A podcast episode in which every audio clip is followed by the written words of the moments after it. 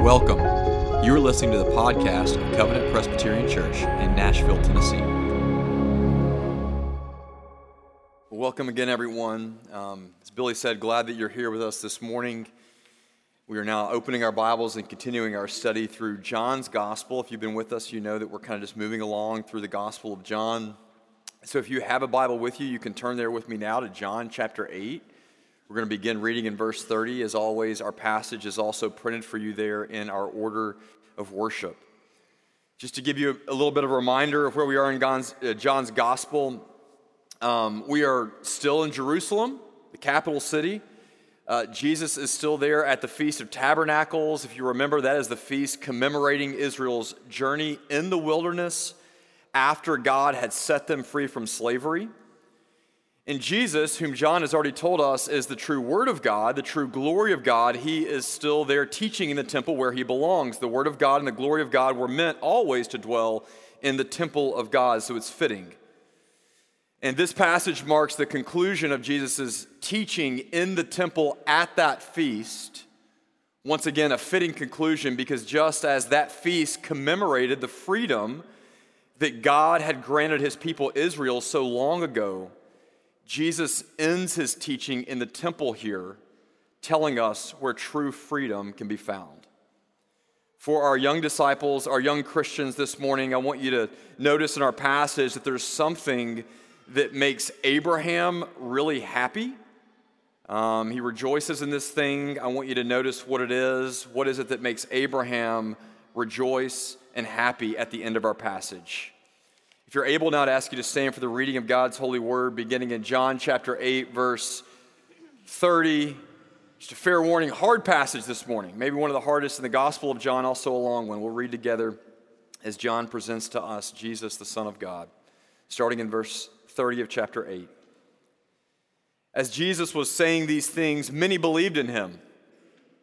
So Jesus said to the Jews who had believed him, if you abide in my word, you are truly my disciples, and you will know the truth, and the truth will set you free. They answered him, We are offspring of Abraham and have never been enslaved to anyone. How is it that you say you will become free? Jesus answered them, Truly I say to you, everyone who practices sin is a slave to sin. Slave does not remain in the house forever, the son remains forever. So if the son sets you free, you will be free indeed. I know that you are offspring of Abraham, yet you seek to kill me because my word finds no place in you. I speak of what I have seen with my father, and you do what you have heard from your father. And they answered him, Abraham is our father.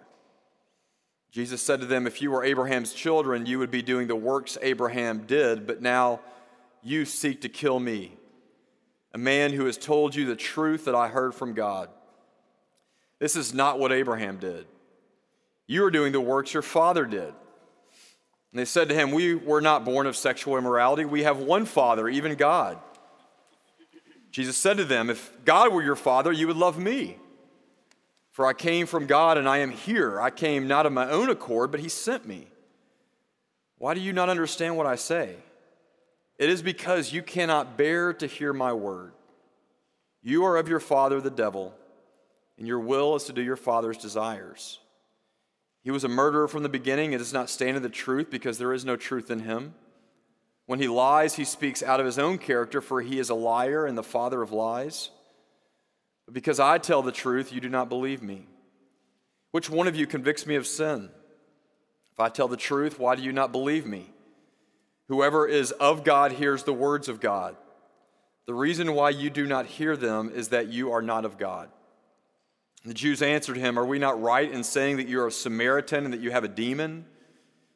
Jesus answered, I do not have a demon, but I honor my Father, and you dishonor me. Yet I do not seek my own glory, but there is one who does seek it, and he is the judge. Truly, truly, I say to you, if anyone keeps my word, he will never see death. The Jews said to him, Now we know that you have a demon. Abraham died, as did the prophets, and yet you say, if you, anyone keeps my word, he will never taste death. Are you greater than our father Abraham, who died, and the prophets died? Who do you make yourself out to be? Jesus answered, If I glorify myself, my glory is nothing. It is my Father who glorifies me, of whom you say he is our God. But you have not known him. I know him. If I were to say that I do not know him, I would be a liar like you. But I do know him, and I keep his word. Your father Abraham rejoiced that he would see my day. He saw it and was glad. So the Jews said to him, You're not yet 50 years old, and you have seen Abraham? Jesus said to them, Truly, truly, I say to you, before Abraham was, I am. So they picked up stones to throw at him, but Jesus hid himself and went out of the temple. This is the word of the Lord. Thanks be to God. You may be seated. Let me pray for us this morning. Father, would you be with us and would you draw out from this passage through your servant John that is about the uniqueness of your son and what it means to come to him and become a son. We pray that you would draw this out for us and that you would give us faith, we pray. In Christ's name, amen. No doubt that you've heard maybe one of the most famous lines in this whole passage the line that the truth will set you free. In fact, that motto remains, um, that little phrase remains one of the mottos of several American universities including the prestigious John Hopkins University. I mentioned that in the first service, and someone came up to me and wanted me to cor- correctly say also that that remains the motto of SMU. So if there's any SMU grads, he was very concerned that I mentioned SMU in that prestigious category.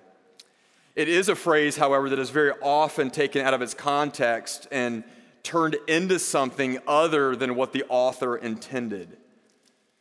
It's pithy, um, a great soundbite for higher education. But what did Jesus actually mean when he told us that the truth would set us free? That's what we're going to look at this morning in two parts. We're going to look first at true freedom, uh, how Jesus describes it. What is true freedom in the first place? How should we think about it? And then, second, where does it come from? That is, how do we experience true freedom? So let's take those in order. First, true freedom, what is it? And just to set the scene for us this morning, you'll notice in verses 30 through 31, this is another complicated part of the passage the audience that Jesus is speaking with, John tells us, is Jews who believed in him and yet who clearly show us that they're not really his followers. They prove that throughout the passage. And this just continues a category in John's gospel in which people show an attachment to Jesus or even an affinity for Jesus, even following him to some extent, and yet failing really to embrace him as God's true son.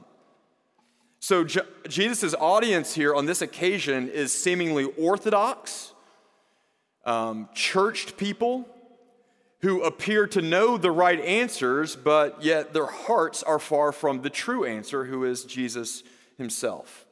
And more on that later. The first thing I want to point out from our passage this morning is where Jesus and his audience actually agree. And what they agree on is what true freedom really is. That is, what it means for us to experience or to be free. And that is clearly not the result of political or even circumstantial freedom from authorities above us. Notice what the Jews say to Jesus in verse 33 We are offspring of Abraham, and we have never been enslaved to anyone. That's a crazy statement if you know the history of Israel. There was hardly a major power in Israel's history at this point that had not held them captive. Egypt, Assyria, Babylon, Greece, Persia, Rome. Israel had been under the authority of all of them. So, how can they say here that they've never been enslaved to anyone? Well, if you trace the dialogue in the passage, which is a long dialogue, these Jews rightly believed that they were free because they were, in fact, God's children. In their case, through their descent from Abraham. And that's the big argument here. And what it means is this that, that being a child of God, whether you are male or female, whether you are poor or rich, whether you are circumstantially captive or a king, they saw that as true freedom. Because they rightly believed that only God alone is free. And if we want to talk about freedom as truly having no other authority above us, then there is only one being and one being alone that that applies to. It applies to God. And so human freedom would only always come derivatively from a relationship with Him. And not just any relationship, but it would look like this it would look like being His son, an heir in His household to all the things that He owns. Which explains critically in this passage what Jesus means by bondage and real slavery. To understand that, we need to follow Jesus back to the Garden of Eden as he points us to there in verse 44.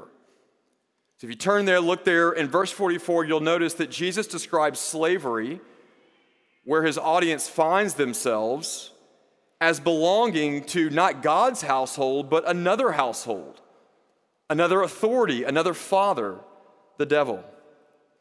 If you remember the story back in Genesis 3, you'll remember that in the garden, the devil persuaded our first parents, that is Adam and Eve, that freedom consisted in actually leaving God's fatherhood, his authority, so that they might become their own gods. That is to say, that by rejecting the word of God, if you remember how the temptation went, the devil said, Did God really say? By rejecting that word, you could have freedom all to yourself. You can go your own way. You can obey no one else but your own desires and inclinations. You can do your own thing, and that is the truth that will set you free. And it's here that Jesus calls that the original lie. Where from the beginning, the devil, as the father of lies, presented sin as freedom and liberty as rejecting the goodness of God's authority. Now, you'll no doubt recognize that temptation still around that fruit on offer to us today in our world. What is it that the world says about freedom?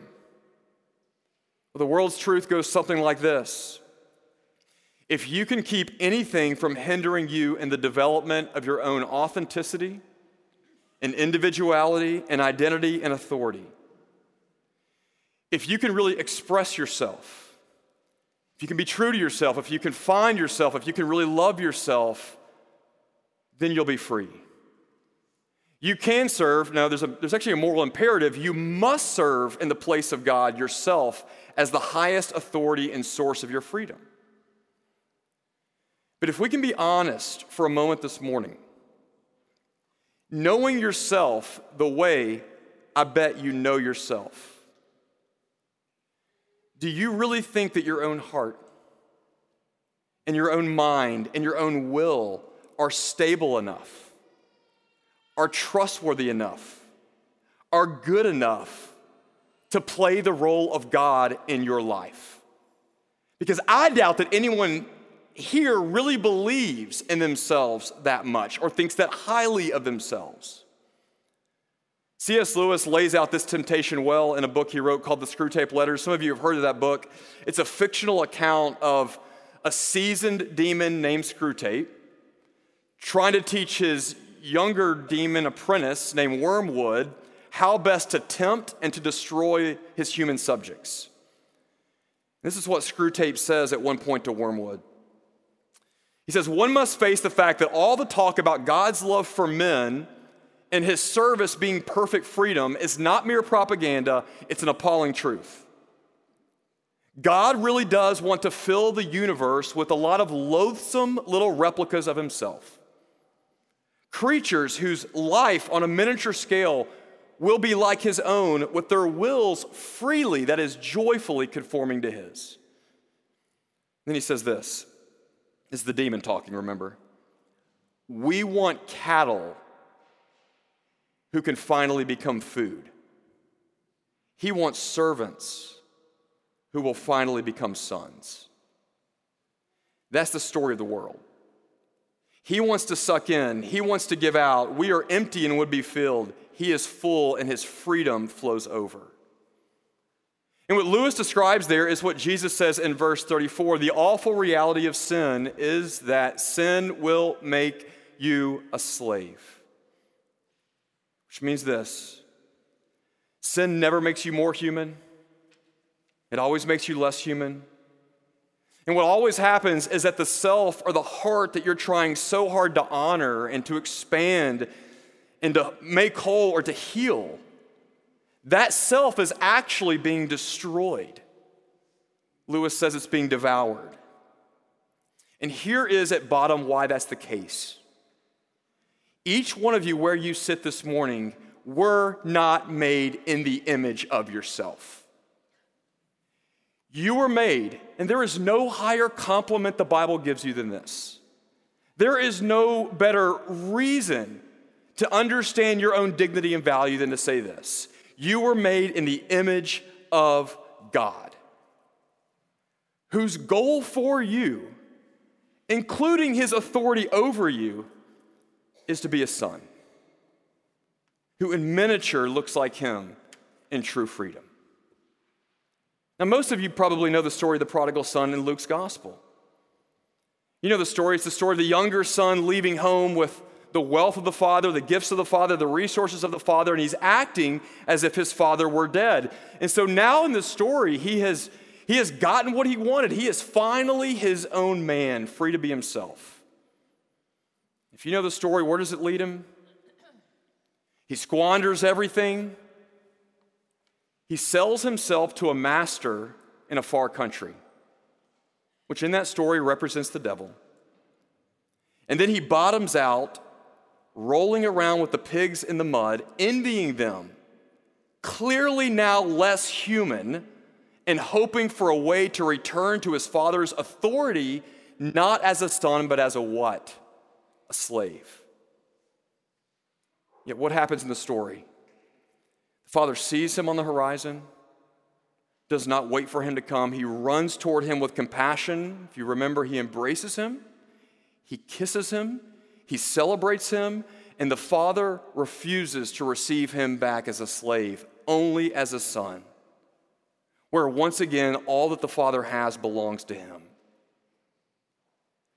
The father does not devour him, sin does that. The father, as Lewis writes, turns a servant back into a son. And that is freedom. Listen to me, in this passage, in that, the Jews and Jesus completely agree. Where they disagree is where that freedom is actually found. You have to be a son. How do we become sons? If you notice in the passage, the Jews thought it was enough to have the right lineage, that is, to be born into the right family. In this case, they could trace their family line back to Abraham. And Abraham, no doubt, had a special relationship with God, but look at what Jesus says in verse 39. In verse 39, he says this if, if you were Abraham's children, his true children, you would be doing the works that Abraham did. What Jesus is saying there is that it's not your DNA that reveals your lineage, it's what you do. And so, what works? What did Abraham do that became the deciding factor in his sonship before God? Look at how Jesus concludes this exchange. This is the real bomb he sets off, beginning in verse 56. Your father Abraham, imagine listening to this for the first time. Your father Abraham rejoiced that he would see my day, and he saw it and was glad. And what Jesus says here is truly remarkable.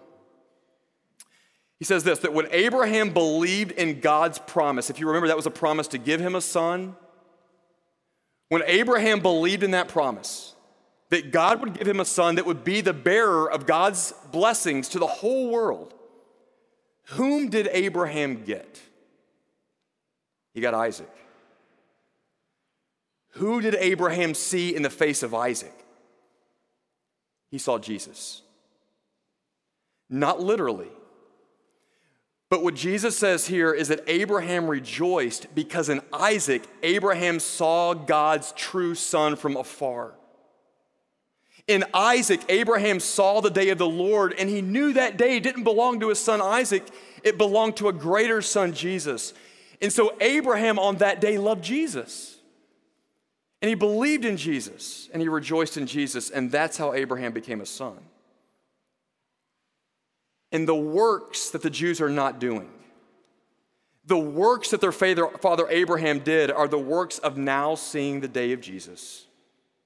The day of the Lord, the great day of the I am who is right there before them, and they are failing to rejoice in it and love the Son who is presenting himself to them in the flesh. How do we get to be sons? Guys, there's only one way. We say this pretty much every week. I hope we never stop saying it. There is only one way. It's the same way for you as it was for Abraham.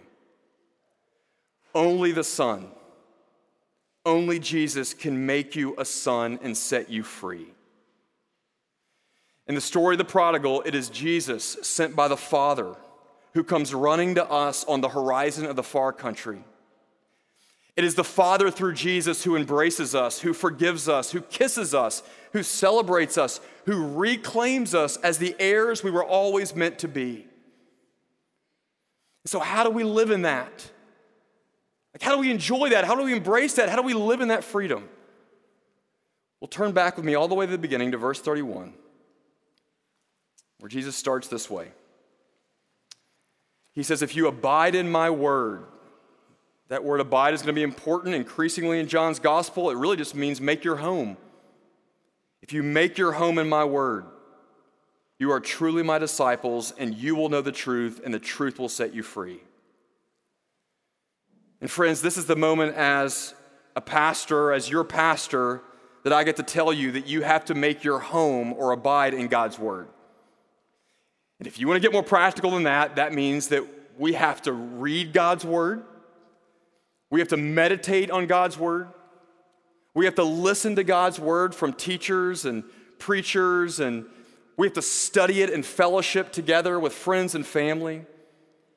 You have to take God's word into your heart and into your mind, and you have to obey it in all things. And listen to me, even when it says hard things, I mean, remember, these Jews loved Jesus until they heard something that was hard for them to hear. You'll always hear hard things from him. You have to make the Word of God the central fact of your life. It has to find room on your calendar. It has to find room in how you process wisdom about your life. It has to find room in your relationships. The Apostle Paul says, Let God's word dwell in you richly. I'm sure you can imagine what that might mean in your life. But to know freedom and to live in that freedom, to experience it, means to have to abide in God's word. Now, here's the twist. We have a pretty good sense that Jesus' audience was doing all of those things. They knew the Bible backwards and forwards. They meditated on it, memorized it, they knew the Old Testament, that is, better likely than any of us ever will. And so, what gives? Listen to what Jesus says, how he starts that conversation again. He says, If you abide in my word. And that's the key. You know, we've already seen this in earlier conversations in John when it came to the law of Moses. And now we get this in a conversation about the promise of Abraham. And you could divide the whole of the Old Testament between those two things the law and the promise.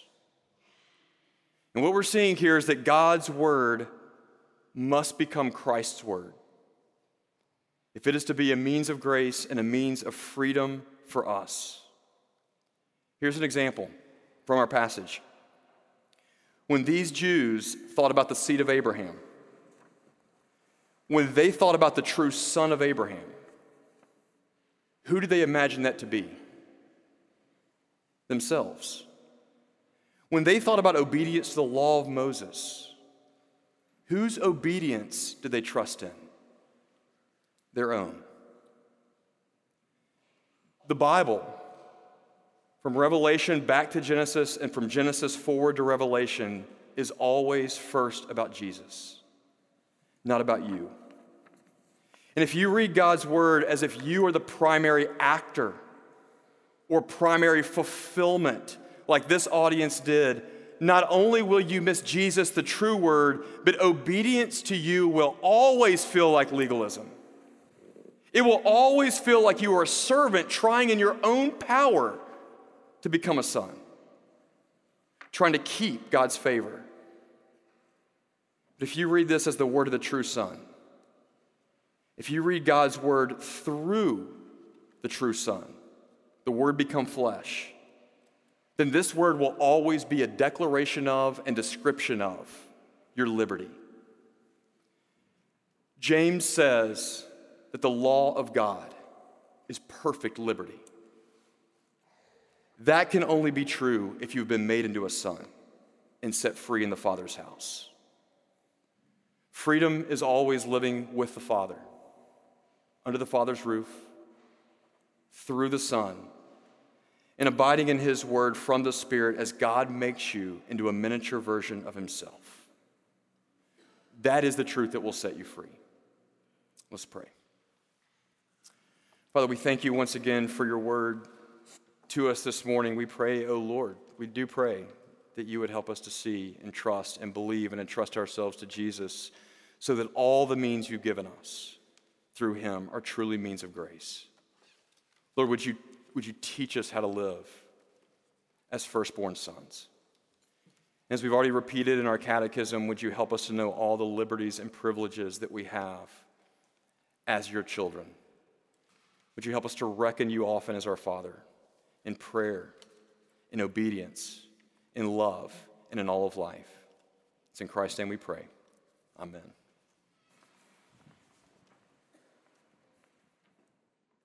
Thanks for listening. To find out more about Covenant, please visit covenantpres.com.